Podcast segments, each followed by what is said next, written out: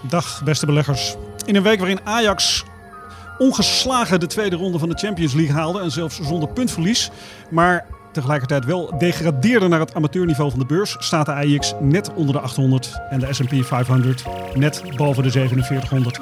Tijd om het over beleggen te hebben. Dit is voorkennis. There are three ways to make a living in this business. Be first, be smarter, or cheat. No, I don't cheat. Beleggersbelangen presenteert voor kennis.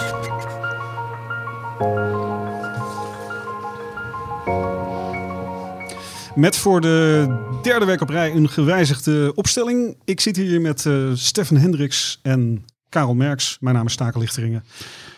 We gaan het deze week hebben over veranderingen op het beursplein en met name in de beursindices al daar.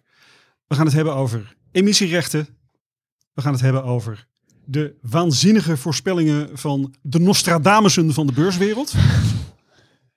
en tot slot gaan we het hebben over een van de grootste beursrages van het jaar. En of dat nou wel zo'n fijne rage is of niet. Um, welke beursrage dat is, dat hou ik nog even geheim. Dat uh, horen jullie zo meteen. Maar eerst gaan we het uiteraard hebben over de afgelopen week. Um, en waar Karel en Stefan de afgelopen weken naar hebben gekeken en waar ze zich mee hebben bezig gehouden. Karel, mag ik bij jou beginnen?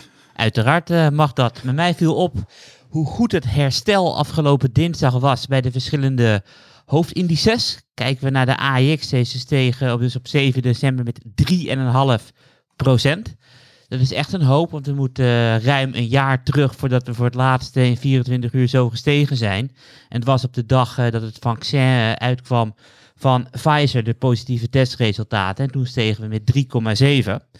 Dus wat dat betreft ziet het er allemaal heel goed uit. Die stijging kwam toen bleek uh, dat de Omicron-variant waarschijnlijk voor minder ziekenhuisopname zorgt dan de Delta-variant. En Pfizer zei dat op het moment dat je drie keer gevaccineerd bent, uh, biedt het gewoon goede bescherming. Maar ja, als je eventjes verder kijkt onder de radar, wat ik afgelopen week gedaan heb, dan zijn een hoop aandelen in slecht weer. En het voorbeeldje wat ik wil aangeven is dat van de 3.500 aandelen in de Amerikaanse Nasdaq zijn er uh, meer dan 1200, staan 50% onder de top. Dus het is niet overal uh, roze geur en maneschijn. Wat is uh, voor het blad en voor de website Beleggersbelangen jouw belangrijkste bijdrage geweest? Wat het meest in het oog springende de afgelopen week? Disney. En de reden waarom ik Disney even wil aanstippen is omdat we normaal bij beleggersbelangen één keer per kwartaal bij de kwartaalcijfers over een bedrijf schrijven. Drie weken geleden kwam Disney met cijfers en heb ik er ook een uh, analyse op losgelaten. Alleen in die drie weken daarna ging Disney best wel hard onderuit, uh, ruim 10%.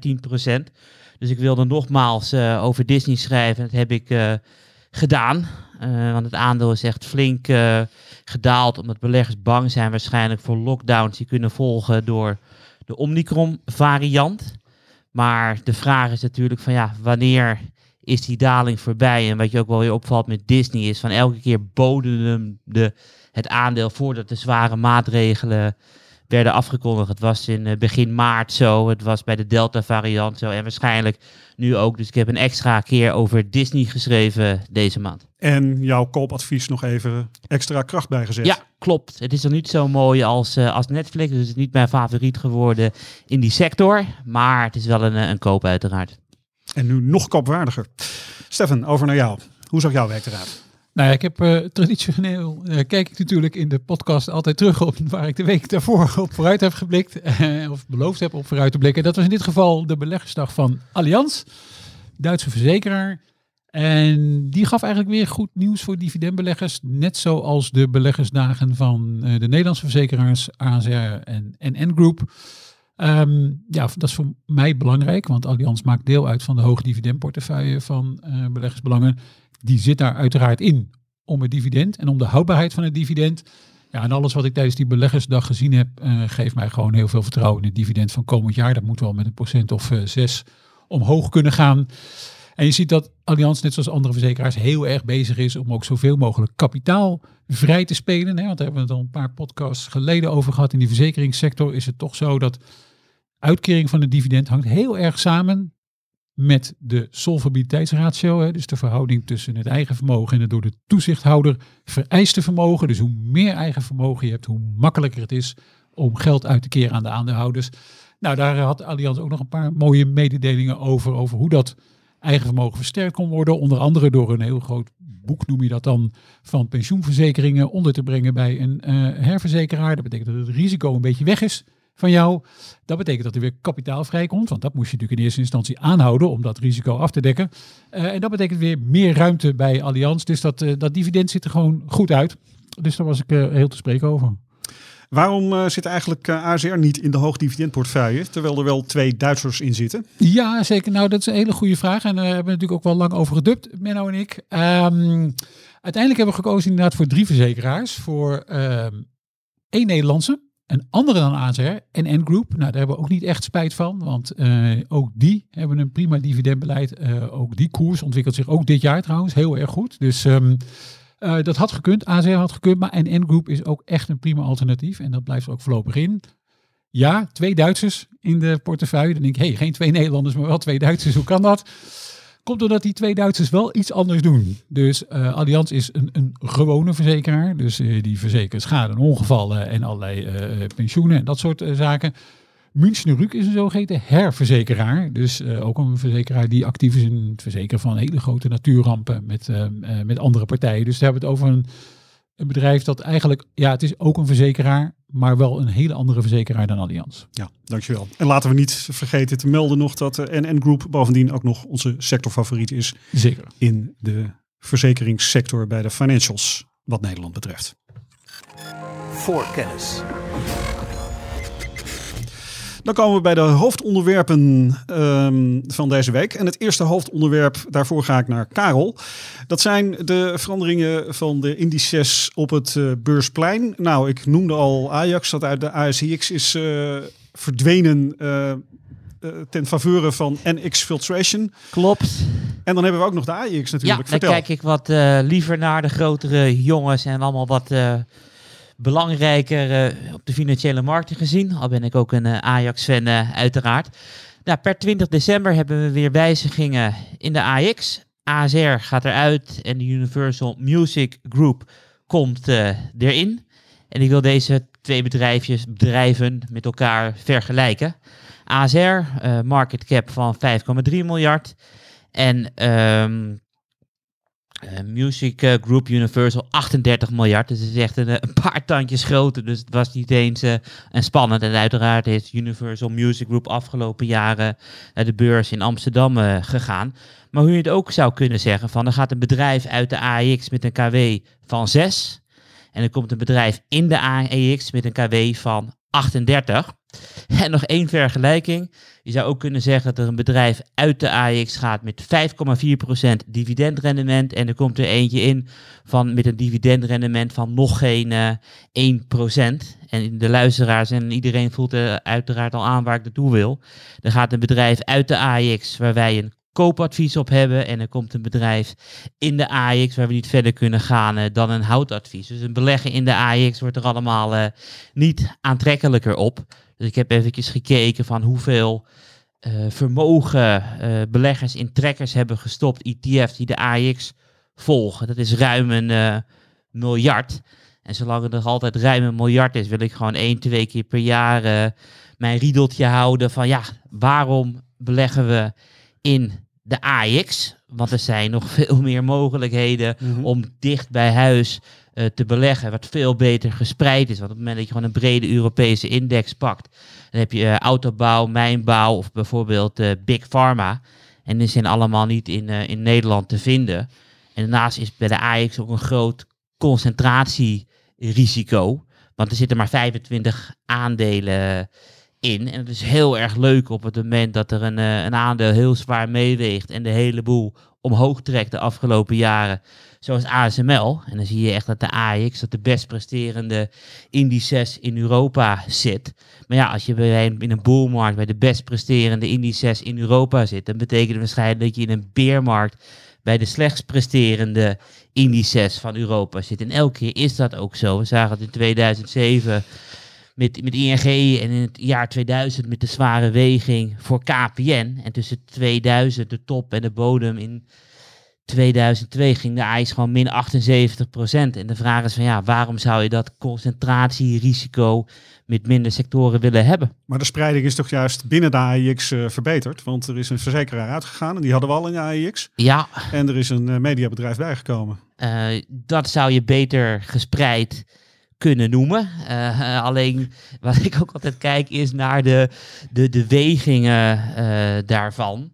En ik bedoel, een mediabedrijfje erin en een verzekeraar eh, eruit. Dat weegt niet op tegen eh, een index met echt vele tientallen aandelen waar ook echt andere sectoren in zitten.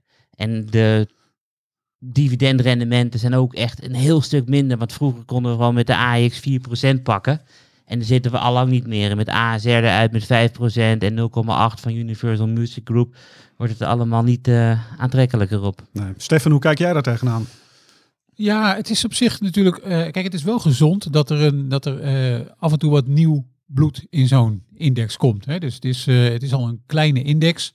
Als je eigenlijk allemaal blijft hangen met ouderwetse namen, dan, ehm, ja, dan, dan, dan schiet de beurs als geheel ook niet op. Dus het is ontzettend goed dat bijvoorbeeld een Adyen erbij gekomen is. Dus eigenlijk is het een mooie wissel geweest. Je zegt nou, een bedrijf als Adyen is erin gekomen. ABN AMRO, ja, dat is misschien wel een grote naam. En een van de voorlopers van ABN was natuurlijk, zat in de eerste eh AEX of EOE-index. maar het is wel goed dat er af en toe nieuw bloed in komt. En het is ook goed dat het uit een, eh, soms uit een andere sector komt. Ja, wat wel een beetje is, het is natuurlijk niet echt een Nederlands bedrijf. Hè? Dus een beetje dezelfde situatie als met ArcelorMittal natuurlijk. Dat kun je ook niet echt een Nederlands bedrijf noemen. Je zou bij Universal Music volgens mij nog kunnen zeggen, er zit in ieder geval iets Nederlands in. Want hebben die ooit niet Polygram overgenomen van, eh, eh, van Philips volgens mij in het verleden? Dus dat is dan misschien nog Nederlandser dan, dan een aantal eh, andere. Ehm, maar het is, het is goed dat er wat meer spreiding in komt. Ehm, het, is, ja, wat minder vind ik dat er, dat er ja, bedrijven met een, gewoon met een hoofdkantoor hier in die AX kunnen komen. ehm, zonder dat het misschien echt een Nederlands bedrijf is. En verder ben ik het heel erg met Karel eens. De AEX is, zoals ik het zou willen zeggen, een eh, suboptimale index. Bedoel, het is vrij klein. Eh, inderdaad, niet alle sectoren zijn vertegenwoordigd. Zo bijvoorbeeld in Duitsland, hè, dat de DAX, eh na het debakel van Wirecard, de Duitse beurs ook heeft gezegd, nou eigenlijk moeten we die index wat gaan uitbreiden. Dus de DAX 30 is DAX 40 geworden. Nou moet je daar natuurlijk wel voldoende namen voor hebben. En dat zie je in Nederland is dat misschien wat, wat lastiger. Maar wat brede index met wat meer sectoren. Ja, dat zou eigenlijk wel goed zijn voor de Nederlandse belegger. Want ja, uiteindelijk of we het nou eh, willen of niet, leuk vinden of niet, dat doet er verder allemaal niet toe. Maar voor Nederlandse beleggers is die AEX natuurlijk toch gewoon nog een eikpunt. Nee, dat, dat klopt. Maar ik bedoel op het moment dat Nederlanders de AX kopen omdat het Nederlands is. En volledig de IBEX negeren omdat het Spaans is. Dat is niet echt een rationeel besluit natuurlijk. Nee, dat is waar. Maar het geldt misschien voor meer beleggingsbeslissingen. Dat lijkt me een mooi eh, slot aan dit onderwerp. Dan het, eh, het tweede onderwerp. Dan gaan we het hebben over eh, emissierechten. En ehm, eh, ja, dat, dat is een eh, eh, CO2-emissies. Die wil de Europese Unie heel graag reduceren. Daarom hebben ze een systeem van emissierechten in het leven geroepen. Die kunnen worden verhandeld. Maar die emissies, emissierechten die worden wel ieder jaar verkleind. En het idee is dus dat als je wil blijven uitstoten, dat je daar telkens meer voor moet gaan betalen. Eh, het idee is dat dan dus de prijzen van die emissierechten omhoog gaan en dat je vanzelf gaat zoeken naar alternatieven voor uitstoot. En nou ja, er gebeurt inderdaad, als ik heb het goed heb begrepen, Steffen, precies met die emissierechten wat je zou mogen verwachten dat ermee gebeurt. Ja, nee, dat, kun dat je wel zeggen, ja. in, eh, in vrij extreme mate. Laten we misschien eerst maar eens even teruggaan naar hoe we überhaupt op deze emissierechten zijn gekomen. Dus in februari in deze podcast hebben we er voor het eerst over gehad. En toen zei ik, nou toen zag ik die emissierechten al oplopen. Dus de, de hoeveelheid euro's per ton eh, broeikasgassen die je mag uitstoten. Eh, die ging toen, eh, nou, procent of 15 heel snel omhoog naar 37 euro per ton. En toen hebben we het hier al over gehad in de podcast. Nou, is, eigenlijk zou het ook wel interessant zijn om in te beleggen. Maar dat kan nog niet, want het is geen markt waar je toegang toe hebt. Ehm, daar hebben we toen een beetje bij gelaten. Maar in september, begin september, kwam er dus wel een product op de markt. Een zogeheten ETP. Dus een ETF, maar dan op een eh, swap-index. Eh, toen kon je er eindelijk in beleggen. Daarvan zei ik toen al, nou dat is, eh, ik heb dan goed nieuws en slecht nieuws. Het goede nieuws was dat je erin kon beleggen. Het slechte nieuws was dat die emissierechten inmiddels gestegen waren van 37 naar 60. Dus je stapt op een wel wat hoger niveau in. Ehm, Karel heeft het daarna getipt, deze eh, ETP van Wisdom Tree is het, de Wisdom Carbon ETP is het. Um, en sindsdien zijn die uh, prijs van die emissierechten eigenlijk alleen nog maar verder opgelopen. Dus sterker nog, is bijna 50% weer bovenop gekomen. We staan nu bijna 89 uh, euro per, um, per ton. Um, en dat heeft wel effecten, niet alleen in Europa zie je dat. Het is ook in het Verenigd Koninkrijk. In verband met de brexit zijn die uit dat Europese uh, trading systeem gestapt, hebben een eigen systeem opgezet. Nou ja, ook daar vliegen de uh, prijzen van de emissierechten door het dak. En de Britse overheid is nu zelfs zover dat um, in de voorwaarden van hun systeem staat ook dat eventueel de overheid de mogelijkheid heeft, niet de verplichting, maar wel de mogelijkheid heeft om in te grijpen. Bijvoorbeeld, en dat is toch een beetje eigenlijk contrair aan wat je met die emissierechten zou willen, door er meer uit te geven. Om in ieder geval die prijzen van die emissierechten, die, echt, nou, die zijn echt omhoog gevlogen. Nogmaals, begin van het jaar 37, nu bijna 89. Dus dat is echt heel hard gegaan in Europa. In het Verenigd Koninkrijk soortgelijke uh, bewegingen. Om in ieder geval die prijzen een beetje te drukken. Want het heeft nogal effecten natuurlijk voor de economie als geheel.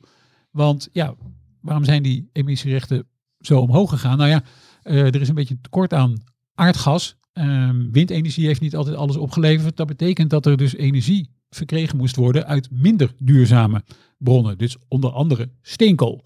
En ook meer aardgas. Wat betekent dat? Dat betekent weer dat je eigenlijk meer broeikassen uitstoot. Dat betekent dat die prijzen van die emissierechten gewoon weer omhoog gaan.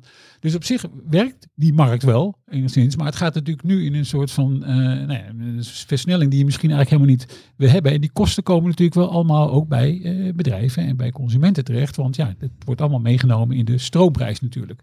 En het is niet voor niks dat we al eerder dit jaar, uh, dat er in Spanje al stemmen opgegaan zijn om bijvoorbeeld of eindklanten voor die stijging van aardgas te compenseren. Of voor de stijging van die CO2-uitstootrechten te compenseren. En ja, dan is de vraag wie betaalt die rekening. Nou, dat zijn dan meestal de nutsbedrijven.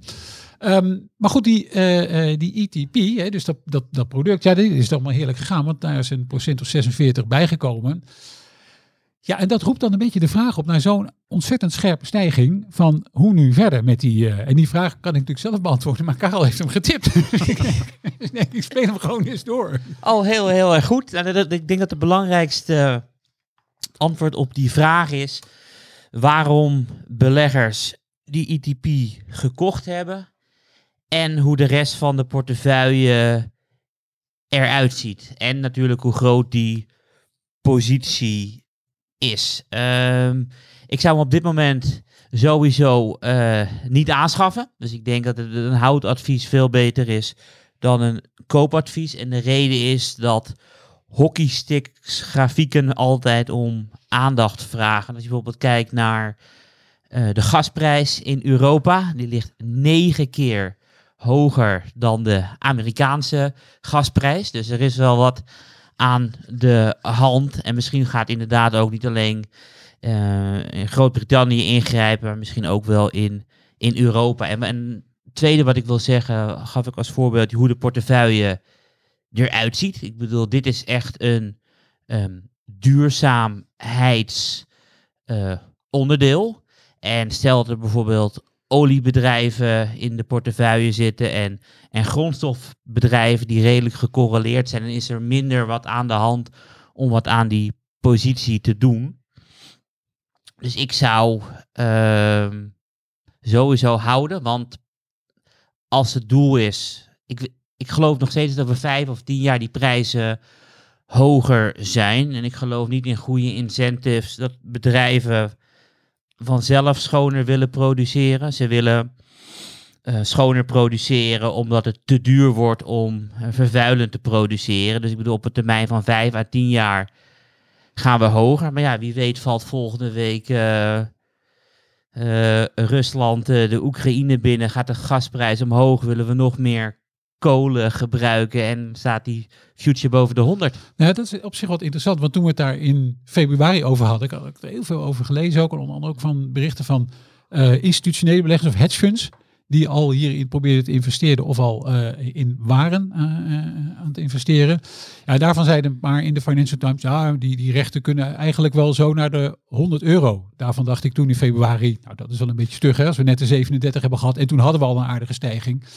En je ziet nu hoe onvoorziene omstandigheden ervoor kunnen zorgen dat je eigenlijk in, ja, bijna in no time race je nu naar 90 toe. Zijn we nog niet eens is die 100 eigenlijk helemaal niet zo, eh, eh, niet zo gek. Dus het is, dat geeft wel aan hoe, hoe, hoe vreemd en hoe snel die markt eigenlijk is gedaan.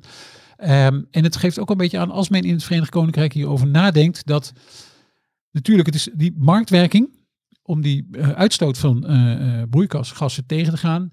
Dat is natuurlijk een best een zinnig instrument. Maar je ziet nu dat door de, door de marktomstandigheden van nu. Ja, dat misschien een beetje een, eh, alsof het on steroids is, zeggen ze dan in het Engels. Dat het nu eigenlijk gewoon eh, wat te extreem gaat. Dus ik ben heel erg benieuwd, ook inderdaad, eh Karel, wat jij net zei. Ik ben ook heel erg benieuwd hoe Europa hier uiteindelijk tegenover gaat staan. Want Europa heeft natuurlijk een hele duidelijke groene agenda, om maar zo te zeggen. Maar de vraag is of, ehm, of deze ontwikkelingen nou bijdragen aan die groene agenda of niet. Wat is jullie inschatting? Gaat eh, de wal het schip keren waardoor de Europese Unie uiteindelijk eh, genoodzaakt is om in te grijpen? Net als de Britten gaan doen? Nou ja, ja, ingrijpen. Ik weet niet of we zo snel zullen ingrijpen. Ik denk dat heel veel hangt af natuurlijk van wat Karel net ook noemde eh, over de beschikbaarheid van aardgas. Over, ehm, eh, over de beschikbaarheid van windenergie. Want dat viel ook wat tegen, bijvoorbeeld in het Verenigd Koninkrijk, waardoor andere bronnen aangeboord moesten worden. Dat hangt daar wel mee samen. Het- ja, ik heb eigenlijk vanuit Europa nog helemaal niks gehoord eh, daarover. En ook de discussie valt mij op in Spanje, want dat was degene die in Spanje is toch een beetje een voorloper op dat gebied. Dus die zijn heel erg, de Spaanse overheid is heel erg bezig geweest met hoe compenseren we die eindgebruikers nou voor die stijgingen, onder andere ook van de eh, emissierechten. Ja, in Spanje eh, hoor ik daar ook nog niet zo heel veel van. En, en Europa heeft natuurlijk wel eh, geprobeerd om de Spanjaarden ook weer een beetje binnen het, eh, het Europese hekje te krijgen. Hè, want Spanje was op een gegeven moment wel erg enthousiast op zichzelf bezig. En daar waren andere Europese landen niet altijd even gelukkig mee. Nu hoor ik daar heel weinig van. Karel? Ik denk eh, dat er wel wat gaat gebeuren wanneer eh, de pijn te groot wordt. En ik denk dat die pijn pas echt te groot wordt boven de 100. Boven de 100. En dat zou dan ook een eh, moment zijn om winst te nemen. Ik vind het heel lastig. Waar ik echt in geloof is van kies iets voor waar je verwacht dat over 5 à 10 jaar de prijs hoger is. En zit gewoon die golf uit. Ik bedoel, die uitstof moet naar beneden. De aarde moet eh, duurzamer worden. De enige manier hoe, hoe we duurzamer kunnen worden is credits uit de markt halen. Het zal met hoorden en stoten gaan. En op het moment dat eh, het logisch klinkt dat we over vijf of tien jaar ehm, minder zullen uitstoten, zullen de prijzen hoger zijn. Dan is het gewoon eh, niet dagelijks kijken, gewoon lekker laten lopen. Ik denk wel nog één ding, als je die positie wel hebt, dan moet je er misschien wel rekening mee houden dat ja, zo prachtig als het omhoog ging, dat je op een gegeven moment ook wat enorme volatiliteit kan hebben. Als er iets verandert in die markt, worden er ook gewoon hele klappen naar beneden kunnen komen. Dan moet je dan, nee, goed, dan moet je wel eh, mentaal eh, klaar voor zijn en niet heel erg nerveus worden van je belegging dan. Eh, en zoals Karel net zegt, het, lange termijn perspectief ervan zien. Denk ik. Het allerlaatste wat ik wil zeggen, deze krijgt ook een hele harde klap op het moment dat er een eh, recessie komt. Want een recessie betekent verminderde economische activiteit. Hoef je minder uit te stoten. Stel je hebt als bedrijf rechten gekocht om in 2024 uit te stoten. Je hoeft niet uit te stoten, dan dump je al die rechten omdat je er dan weer geld voor krijgt. Dus een recessie is ook eh, een risico. Ja, goed punt. En dan zeg jij dus ook blijven zitten, want jij gelooft nog steeds in dit product. Zeker al voor over vijf en tien jaar. En ik, bedoel, ik weet zeker ook dat we ergens in de komende vijf en tien jaar een recessie gaan meemaken. En dan zal ik het weer als onderwerp behandelen en een eh, koopadvies geven waarschijnlijk. Ik spreek je tegen die tijd. Voor kennis. Ehm, dan een ehm, eh, iets minder serieus onderwerp, mag ik dat zo zeggen? weet Eh, de, de, de, de Nostradamussen van de beurswereld. Ehm, wat wil het geval? Er zitten bij, eh, bij Saxo Bank zitten een paar zeer creatieve analisten die er af en toe eens zo één keer per jaar een rapportje uitgooien waarin ze wat voorspellingen doen. En eh, Karel die eh, kijkt daar ieder jaar rijkhalsend naar uit, zo ook dit jaar. En hij heeft eh, de drie interessantste voorspellingen eruit gehaald. En die gaat hij nu voor jullie becommentariëren.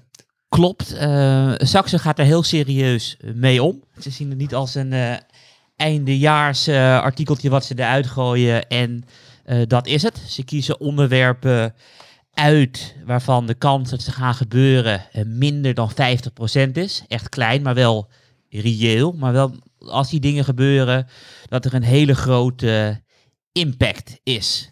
En ze hebben elk jaar eh, tien eh, waanzinnige voorspellingen, noemen ze dat. En ik heb er drie uit eh, gehaald die ik eventjes kort wil aanstippen. Ik zal in de show notes een link zetten naar het volledige rapport. Wat volgens mij eh, inderdaad ja, 26 pagina's heeft. Dus er valt genoeg over te lezen. En ik denk dat er wel heel veel werk in zit.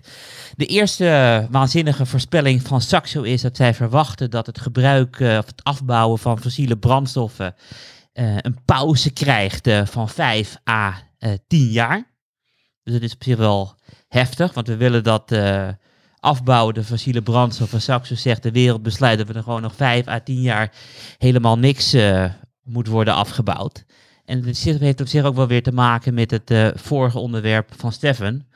Want we hebben natuurlijk gezien dat eh, investeringen in fossiele brandstoffen de laagste zijn in de afgelopen eh 25 jaar. Dus er wordt echt eh, nauwelijks wat eh, geïnvesteerd. De energieprijzen stijgen, eh, de voedselprijzen stijgen. En op dit moment worden er al in het, wat Stefan zei, in het Verenigd Koninkrijk geluiden op van ja, misschien moeten we maar wat extra credits geven, zodat we wat extra kunnen gaan, gaan uitstoten. En, en Saxo Bank verwacht dat er een kans is dat de wereld gaat zeggen van ja, we stoppen met dit alles, even voor vijf à tien jaar, en gaan daarna weer verder. En in die beweging kunnen de grote oliebedrijven in één keer met eh 50% gaan stijgen. En eh, de wereld, over, waar hebben we het dan over? Over Europa, Verenigde Staten eh, en Azië ook? Nou ja, kijk, Europa is natuurlijk een, een een voorloper daarmee, samen met de, met de Verenigde Staten. Eh, maar eh, dat vooral, het, de belangrijkere ontwikkelde landen. Ja. Ik bedoel, en China heeft natuurlijk al zijn eigen strategie van elk jaar meer steenkool gebruiken dan het jaar daarvoor. En India wil ook nog niet de steenkoolproductie afbouwen. Dus die landen die gaan gewoon door waarmee ze doorgaan. Ja. Tweede voorspelling die ik wil aanstippen, dat is eh, dat jongeren de val van Facebook gaan teweeg brengen. Ze geven als oorzaak aan van ja, tien jaar geleden had nog eh 94% van de Amerikaanse tieners een account eh, op Facebook. En het is nu nog maar een kwart. Dus dat daalt eh, heel erg snel. En Amerika loopt voor wat dat betreft eh, op de rest van de wereld. En waarschijnlijk gaat eh, Meta, zoals we nu officieel moeten zeggen, in, de, in 2022 met heel veel geld proberen te smijten om bijvoorbeeld eh, TikTok of Snapchat te kopen, waar nog wel alle jongeren aanwezig zijn. En het gevolg zal zijn dat het aandeel Meta in 2022 een faceplant gaat doen. Ik faceplant, ik moest het even googlen. Maar het is dus dat je voorover valt, eh, vol op je gezicht. eh. dus de koers zal waarschijnlijk 30% eh, slechter gaan doen dan de benchmark. Dus met alle verhalen over privacy en dat soort, eh, hè, waar, waar, waar vaak van wordt gezegd van Facebook, eh, dat dat ze nou toch echt een keer gaat nekken, zijn het toch gewoon eh, De jongeren die weglopen. Ja, het medium dat zichzelf overleeft. Klopt, en Saxe voegt eraan toe van waarschijnlijk zullen dan beleggers de druk op Meta opvoeren. Dat ze willen dat Instagram of WhatsApp een spin-off krijgen. En dan valt natuurlijk de monopolistische droom van meneer Zuckerberg eh, uiteen. Mooie voorspelling. Maar en, en de waanzinnigste die ik eh, van die tien vond, was dat er eh, in 2022 een uitvinding komt waardoor mensen tot 25 jaar langer zullen gaan leven. Door alle ontwikkelingen bij de biotech. En dat moet ik ook even aan, aan Stefan vragen hoe hij daar tegenaan kijkt. Want hij volgt natuurlijk biotech ontwikkelingen beter eh, dan ik. Ik bedoel, hoe, hoe realistisch is het dat we werkelijk eh, dingen kunnen aanpassen in het lichaam, waardoor we in één keer 25 jaar ouder worden? Nou, dan, dan speelt dat zich nu wel erg onder mijn radar af. Als dat, als dat zich al volgend jaar zou moeten voltrekken. Ehm, ik zou zeggen, le levensverlengend. Er zijn allerlei verschillende eh, eh, nou reeks van eh, onderzoeken. Maar zo, zo lang, 25 jaar, in een, in een uitvinding die dan komend jaar gedaan zou moeten zijn. Ik ben ook heel erg benieuwd wat, eh, of dat een uitvinding is die komend jaar gedaan wordt. En die we, waar we de komende vijf jaar dan iets van horen. En misschien dat die de komende tien jaar voor ons allemaal bereikbaar is. Eh, of dat die... eh, Al in fase 3 zit. of dat die al, eh, want dan zou het echt helemaal onder mijn eh, radar zich hebben plaatsgevonden. Dus ehm, eh, ik, ehm, eh, ik ben hier nog verder heel erg weinig van tegengekomen. Ik ben ontzettend benieuwd ook waar, want ehm, ja, we kunnen natuurlijk op zich een beetje eh, lacherig doen over de eh, voorspellingen van Saxo. Maar er zitten, het, het is wel heel erg goed om eens heel ergens anders over na te denken. Misschien is is van het extreme te gaan terugredeneren tot het wat meer normale. Dus ik ben ook ontzettend benieuwd waar zij, ehm, waar zij dit verder op baseren. Dus ik ga dit sowieso ook wel ehm, wel lezen. Want het is natuurlijk niet eh, iets dat ehm, de mensen van Saxo daar maar een beetje naar buiten zitten te kijken. En eh, iemand een prijs krijgt voor inderdaad iets wat totaal krankzinnig is. Ehm, dus het zal ergens vandaan komen. Maar ik ben heel erg benieuwd waar. Ik ben zelf ook wel eh, nieuwsgierig, want ik bedoel, een van de mensen naar wie ik opkijk zijn Warren Buffett en Munger.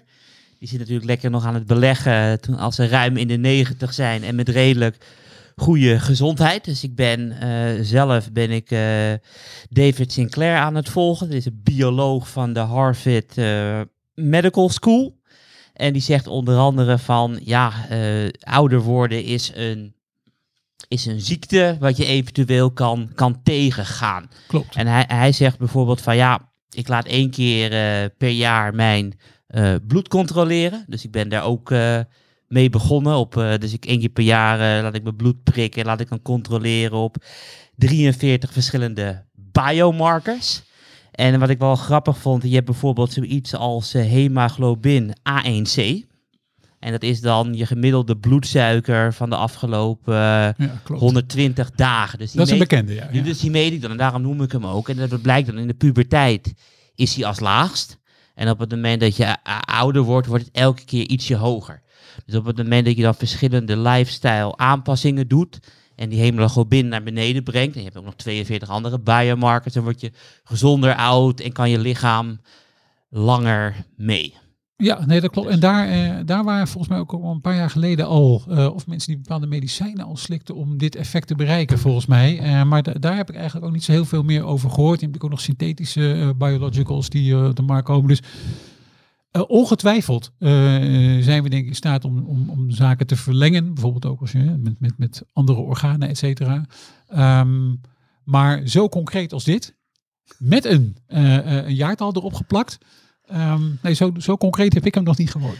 Nee, je, gaan, ik zal in ieder geval het rapport doorsturen. Maar we moeten het wel een beetje concreet houden bij de podcast. Behalve een beetje leuk eh, praten. Dus ik of het nou wel of niet waar is. Of het nou werkelijk in 2022 gaat gebeuren. Of een traject is van, eh, van 20 jaar. En dat dit tot in 2042 gaat gebeuren.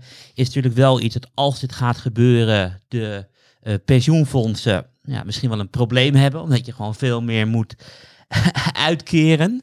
Dus ik zou dan zeggen, nou ja, dit is dan wel een mooi moment om te zorgen dat je misschien maandelijks iets meer vermogen opbouwt. Of om te beginnen met beleggen. Of ervoor te zorgen dat je gewoon een, een potje hebt eh, voor later. En mocht het al een complete onzinvoorspelling zijn, je- jouw eigen ik over 20 jaar zou je wel dankbaar zijn. Dat denk ik ook. Voorkennis. Dan komen we wel weer bij het eh, laatste van onze vier hoofdonderwerpen. En dat eh, heeft betrekking op een van de grootste beursrages van dit jaar. Steffen. Ja, en dat zijn eh, misschien. Wat is dit eigenlijk voor rage? Wat hebben we gemist? Nou, dat is eigenlijk de rage van de spin-off of de afsplitsing. Er zijn echt heel veel grote bedrijven in eh, met name de Verenigde Staten en Europa. En ook nu eentje in Japan, Toshiba. ehm, die nu steeds meer ehm, bedrijfsonderdelen van zichzelf afhakken. Eh, en al dan niet naar de beurs brengen of afsplitsen aan hun eigen aandeelhouders. En eind deze week komt de eh, Daimler Truck Groep eh, naar de beurs. Dat is dus de vrachtwagen- en busdivisie van Daimler. Wat dan straks waarschijnlijk weer verder zal gaan onder de naam Mercedes-Benz. Maar we hebben eigenlijk al, het is al veel meer. Dus in de, in de farma-sector hebben we het in deze podcast al eens gehad over de afsplitsing van Organon van Merck. Vorig jaar was al de afsplitsing van Viatris van Pfizer. Eh, Johnson Johnson heeft natuurlijk recent aangekondigd zijn consumer healthcare activiteiten af te willen splitsen. Dat gaat ook GlaxoSmithKline doen. Die hakt zichzelf ook in tweeën, in een pharma-deel en in een eh, consumer healthcare deel. Maar het is niet alleen gezondheidszorg waar dat plaatsvindt. We hebben recent ook natuurlijk de afsplitsing van Kindrill, een afschuwelijke naam trouwens, maar eh, van IBM eh, gehad. En ook daar stopt het niet, want ook eh, in met name industriële conglomeraten, daar gaat het ook hard. General Electric natuurlijk gehad, hè, zichzelf in drieën eh, willen splitsen. Maar ook in Europa, hè, oude traditionele Europese industrieconcerns zoals ABB en ThyssenKrupp, die doen dat ook. ABP wil bijvoorbeeld zijn, eh, of ABB moet ik zeggen, moet, wil zijn e-mobility divisie naar de beurs brengen. Dus alles te maken met het opladen van elektrische voertuigen.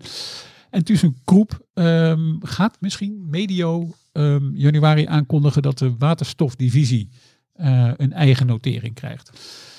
Ja, dit roept natuurlijk altijd de vraag op, waarom doen die bedrijven dat nou zo? Hè? Ehm, de, de eerste regel die ik al zeg is dat een bedrijf natuurlijk eigenlijk daarmee eh, voor zichzelf gewoon meer waarde wil creëren. Gewoon meer wil laten zien, er zit meer in ons bedrijf. En eigenlijk kan je ze zien als, als twee verschillende manieren. Of je hakt er heel slecht, heel traag groeiende onderdelen vanaf. Zodat zeg maar, de kern van het bedrijf die overblijft, dat je daarvan zegt, nou die groeien veel harder. Dat is een beetje het motief wat je in de gezondheidszorghoek ziet. Dus bij Pfizer, bij Merck en straks ook bij Johnson Johnson en bij GlaxoSmithKline. Consumer healthcare gaat niet zo hard. Generieke medicijnen gaat niet zo hard. Ook Novartis heeft al gezegd, nou we zullen eens gaan kijken wat we met Sandoz gaan doen. Dat is hun divisie die generieke medicijnen produceert. Groeit ook niet hard. Prijsdruk, allemaal lastige markt. Nou, dat is eigenlijk een beetje defensief. Hetzelfde geldt ook een beetje voor IBM en Kindle. Kindle groeit ook echt helemaal niet. Dus, dus IBM probeert ook een ander profiel. Hè, meer een cloud-gericht eh, bedrijf met Red Hat. eh, zodat beleggers daar anders tegenaan gaan kijken. Maar je hebt natuurlijk ook nog eh, Intel. Hè, met Mobile Eye, dat eh, naar de beurs komt. En degene die ik al noemde, ABB en ThyssenKrupp. Daarvan kun je zeggen, ja, er zitten snel groeiende onderdelen binnen een bedrijf dat door de markt gezien wordt als helemaal niet snel groeiend. Want ja, ThyssenKrupp, ik heb het ooit eens getipt en ik heb krijg, word er nu nog wel schillend wakker van. Een ongelooflijk slechte tip, omdat het bedrijf eigenlijk ja, heel erg slecht voor stond. Ehm, ja, dat zijn eigenlijk bedrijven waar, waar best aantrekkelijke onderdelen in zitten, maar waar beleggers misschien nu nog wat minder oog voor hebben. En als bedrijf hoop je dan dat als je dat een eigen notering geeft, hè, het bedrijf presenteert dan ook zijn eigen cijfers. Dat bedrijf denkt, ja, dat, dat is een veel sneller groeiend onderdeel. Dus e-mobility van ABB, ja, dat is natuurlijk iets wat wel in deze tijd past. Mobile Eye, dat is natuurlijk van, eh, van Intel. Dat heeft alles te maken natuurlijk met eh, eh, het, het, zeg maar dat je, nou, autonoom rijden, heet dat, is de Ja, ja, ja. officiële term. Ehm, en bij eh, ThyssenKrupp is het natuurlijk de waterstofdivisie. Nou, en ook groene waterstof is natuurlijk ook echt iets van de toekomst. Dus eh, er zijn verschillende motieven voor die bedrijven om dat te doen. Maar uiteindelijk komt het op neer dat je natuurlijk gewoon meer waarde aan je aandeelhouders wil laten zien. En eh, Intel is daar natuurlijk ook deze week bijgekomen met, met Mobile Eye inderdaad. Ehm, overigens eh, is Intel wel direct eh, daarna verwijderd uit de dividendportefeuille. Dat is waar, maar eh, ja, Menno en ik hebben ook al lang gesproken de, begin deze week over, over wat te doen.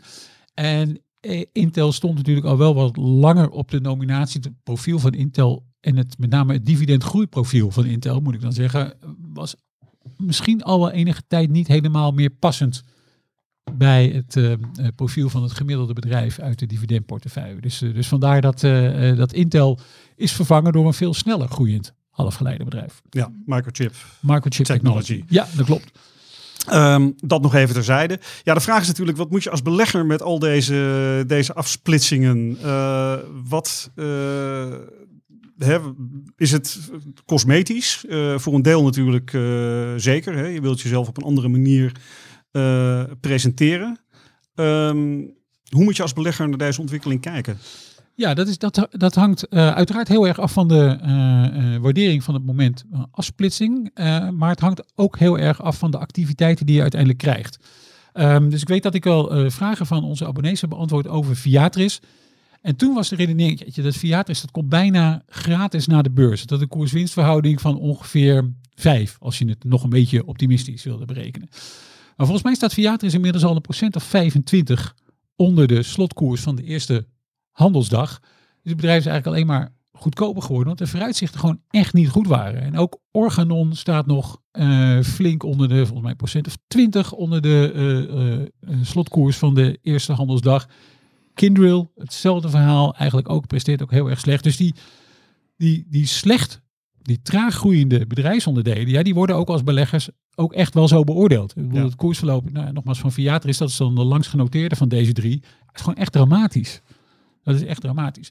Dus zelf kijk ik met wat meer interesse, en nogmaals, dat is heel erg afhankelijk van uiteindelijk van de waardering die het straks meekrijgt, naar de onderdelen eh, waar misschien wat meer muziek in zit. En met name die waterstofdivisie van eh ThyssenKrupp zou nog best wel eens eh, interessant kunnen zijn. Ik ben ook heel erg benieuwd naar hoe Mobileye op zichzelf, hè, eh, of, het, of inderdaad die omzetgroei strak kan doortrekken.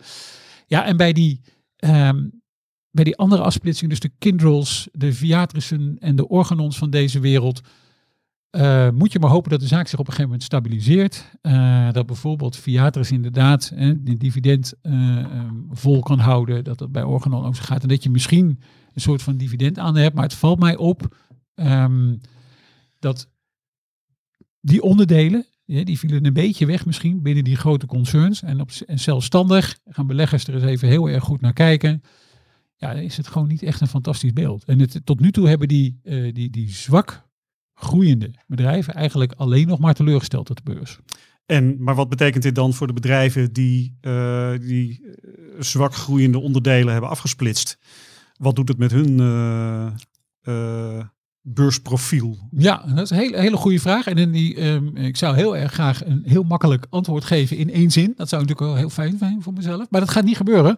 Omdat als ik deze drie bedrijven even als voorbeeld neem, Pfizer, Merck en IBM, dan heeft Pfizer natuurlijk eh, al één onvoorstelbare jackpot binnen. Eh, als ik het even zo ondiplomatiek mag zeggen, met hun coronavaccin. Daar komt misschien nog een jackpotje bij met een coronapil, Paxlovid, eh, die mogelijkerwijs goedkeuring krijgt. Voor Merck gold een beetje eh, dat het ook een tijd lang crescendo ging, omdat zij als eerste waren met die coronapil. Maar die van Pfizer blijkt beter te zijn. Dus daarna heeft Merck een ongelofelijke klap naar beneden gehad. En IBM heeft eigenlijk niet zo heel veel gedaan. Dat is nog wel even een, een eh, wait-and-see eh, aandeel, denk ik. Het dividend blijft wel staan. Kindle gaat voorlopig geen dividend uitkeren. Dus als dividendbelegger moet je het voorlopig toch nog echt wel van IBM hebben. Dus voor die drie bedrijven, je kan niet zeggen dat, het, ehm, eh, dat, dat er een soort enorme opluchting was bij beleggers. Dat die, dat die zwakke stukken er uiteindelijk afgehakt waren. En ik vermoed dat dat ook straks bij eh, Novartis, als die ook ergens eh, volgend jaar de knoop gaan doorhakken over Sandos. Of dat nou een afsplitsing wordt, of het een verkoop, of een, nou, wat ze dan ook daarvan verzinnen. Dat dat ook niet in één keer beleggers helemaal ju- juichend maakt over Novartis. Daarvoor is de onderliggende problematiek bij al die bedrijven, dat de omzet niet zo snel groeide, die is niet in één keer opgelost. Nogmaals, bij Pfizer wordt het helemaal vertekend. Door dat coronavaccin, dat is natuurlijk een onvoorstelbaar succes, eh, wat ze bij Pfizer ook niet eh, hadden verwacht. Want Pfizer zei zelf eigenlijk, tussen aanhalingstekens, alleen maar, na afsplitsing van Viatris verwachten we een, een omzetgroei van de komende jaren van 6% per jaar. Nou, dat is op zich helemaal niet slecht voor een farmaceut. Maar het is ook niet dat je zegt, oh, nu dat, nu dat traag groeiende onderdeel eraf gehakt is, nou, dan vliegt die omzet als een dolle. Dus, dus de problematiek van die bedrijven, dat geldt ook een beetje voor IBM en dat geldt ook voor Merck. Gaat trouwens straks ook voor ThyssenKrupp. Dat, dat onderliggend probleem is niet 1, 2, 3 weggewerkt. Maar je ziet wel heel veel druk bij die bedrijven om zich in ieder geval ook anders voor te stellen. Ik denk dat dat bij eh, Daimler ook wel een rol heeft gespeeld. Ook die straks die misschien die terugkeer naar dat merk Mercedes-Benz. Dat het ook een hele andere uitstraling heeft misschien voor het aandeel dan de naam Daimler die erop zit. Kan je in dit geval nog wat afleiden uit eh, of zo'n zo'n bedrijf dat zo'n spin-off eh, doet, of die zelf een meerderheidsbelang houdt, of in ieder geval een heel groot belang? Ja, dat is inderdaad een, een interessant punt. Wat mij opviel is dat eigenlijk bij de, eh, bij de afsplitsing van, van traag groeiende onderdelen, dat de moeder heel erg graag volledig van het kind af wil, of bijna volledig. Dus eh, Viatris en Organon zijn echt volledig afgesplitst aan de eigen aandeelhouders. Eh, IBM heeft nog wel uit mijn hoofd volgens mij 19 eh, of bijna 20 procent van de aandelen Kindle. Maar daar gaan ze op termijn ook vanaf. Dat is volgens mij ook al bekend. Ehm, en maar heel goed punt haken, want zowel ABB als Intel als ThyssenKrupp heeft gezegd, nou bij, de, bij, de, bij deze aantrekkelijke bedrijfsonderdelen die wij gaan afsplitsen, houden we sowieso belang. En in alle drie gevallen is dat volgens mij ook een meerderheidsbelang. Dus dat zegt misschien wel iets over het feit dat die bedrijven dat niet helemaal kwijt willen, maar in ieder geval willen laten zien aan beleggers, luister eh, beste beleggers, dit zit ook nog in ons bedrijf. Misschien waren jullie dat een beetje kwijt, of misschien hebben konden jullie dat niet goed op waarde schatten toen het in het geheel zat van ons bedrijf. Maar dit hebben wij ook. Dus eigenlijk moet je als belegger gewoon bij zo'n afsplitsing in de eerste plaats kijken van houden ze zelf nog een, eh, een groot belang of een meerderheidsbelang? En als dat niet zo is, dan is dat een waarschuwingssignaal. Het is misschien een waarschuwingssignaal en je moet hoe dan ook kijken, ehm, eh, en dan spreek ik mezelf bijna tegen, maar je moet ook hoe dan ook kijken bij de waardering op het moment van afsplitsing. Eh, en ik zeg, waarom zeg ik, ik spreek mezelf bijna tegen, want ik heb net Viatris genoemd met een KW van 5. Dan denk je, nou, dat moet wel een koopje zijn. En dat was helaas niet het geval. Maar je moet dus ook kijken naar de waardering van de afsplitsingen van die aantrekkelijke bedrijven. Want eh, daar is natuurlijk weer een beetje een spiegelbeeld van. Want waarom doen, waarom doen de Intels en de ThyssenKrups dat van deze wereld? Die hopen natuurlijk dat ze met die bedrijven die ze afsplitsen, en dan hebben we het over eh, eh, autonoom rijden, we hebben het over elektrische voertuigen, we hebben het over groene waterstof. Dat is allemaal natuurlijk heel erg in, om het maar zo te zeggen. Daar hopen ze natuurlijk hele mooie waarderingen voor binnen te slepen. Waarderingen die misschien wel iets te mooi zijn voor jou als belegger. Dus het is niet zo ABC'tje zegt nou, zwak groei al- helemaal niet. En die snelle altijd wel. Eh blijf wel altijd een beetje opletten. Karel, hoe kijk jij hier tegenaan? Hoe ik hier tegenaan kijk. Nou ja, we hebben natuurlijk een heel mooi bedrijf in Nederland, wat gewoon heel veel mooie bedrijven heeft afgesplitst. En dat is Philips natuurlijk. Ik bedoel, meerdere chippers als ASML komen voort uit, uit Philips, NXP, et cetera. Dus ik, ik volg het eh, van de zijlijn. Daar is niets aan toe te voegen. Voor kennis. Daarmee eh, hebben we de hoofdonderwerpen van deze aflevering van Voorkennis gehad. En komen we bij de vooruitblik. En toen we dit aan het eh, voorbespreken waren, toen eh, bleek dat eh, Karel en Stefan het eh, wonderbaarlijk met elkaar eens waren over de belangrijke thema's van de komende week. Stefan, mag ik aftrappen met jou? Oké, nou laat ik dan, eh, ik zal de twee andere even aan Karel overlaten, maar ik denk eh, alles wat met de Omicron-mutant te maken heeft, dat nieuws, dat zal wel belangrijk zijn. Hoe gaan verschillende landen daarmee om? Worden er weer strengere maatregelen genomen, als in wat meer lockdowns, waardoor de activiteit, economische activiteit afneemt en dat impact heeft op bepaalde bedrijven. Dus toen die eh, Omicron-variant kwam, toen merkte ik bijvoorbeeld, ik, heb zelf eh Eiffage in portefeuille, nou dat is bouw, maar ook tolwegen, die kregen daar onmiddellijk ook een tik van. Gewoon het hele, de vrees dat er misschien gewoon minder kilometers gereden gaan worden, omdat er gewoon minder economische activiteit is. Dus dat is wel iets wat, wat de komende week gaat spelen. En dan ben ik heel erg benieuwd naar alles wat we te horen gaan krijgen over de variant. Want nu zijn het allemaal nog van die snippets. Eh, ja, wel besmettelijker, maar leidt misschien tot minder ziekenhuisopnames. nou ja, dat moeten we dan eh, eerst nog maar zien. Als dat zo is, eh, dan moeten we ook nog maar eens beoordelen of dat nou wel of niet echt heel erg gunstig is. Zoals het nu wel wordt gezien. Hè. Dus dat is bijna een Mhm. soort opluchting.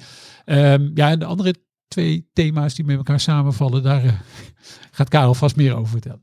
Ja, het is heel erg eh, duidelijk wat het nieuws beheerst. Is naast Omicron natuurlijk eh Amerikaanse inflatiepercentage.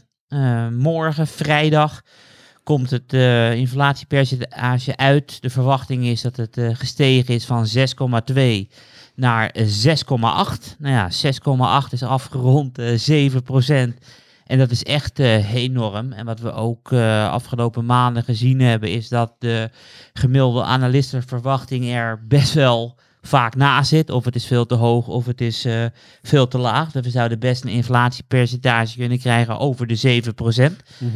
En dat gaat de druk enorm opvoeren bij het rentebesluit van volgende week. Want dinsdag en woensdag komt de vet bijeen. Nou ja, als we een 7 handle hebben. En Powell was vorige week al heel erg hawkish. Dat hij gewoon misschien wel QE versneld wil afbouwen. Dan wordt het een hele interessante eh, rentebesluit. En dan woensdag om 8 uur eh, komt het persbericht uit. En om half negen komen de vragen. Dus eh, we zitten klaar. En dan hebben we nog een eh, onderwerp natuurlijk. En dat is, eh, eh, of nou ja, de, de, nee precies, de, de vet had je al en, en het inflatie... Klopt. En Ja. de derde is, is Omnicron. En als Ja. laatste zou ik Ja. aan onze luisteraars willen vertellen dat wij volgende week een speciale uitzending hebben. We hebben een opmerkingen en vragenuurtje, noem ik het maar eventjes. Dus op het moment dat u vragen heeft over de show. Het maakt niet uit waarover het gaat of eh, opmerkingen zijn ook meer dan welkom. Feedback horen we ook hartstikke graag. Stuur dan even een mailtje naar voorkennis apenstaartje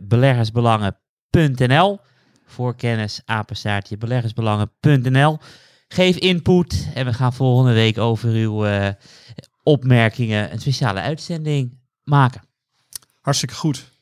Daarmee komen we aan het einde van deze voorkennis. Stefan, Karel, dank. Volgende week zit Maarten hier weer. Mijn naam is Takel Lichteringen. Het was me weer een genoegen. Dank voor de aandacht.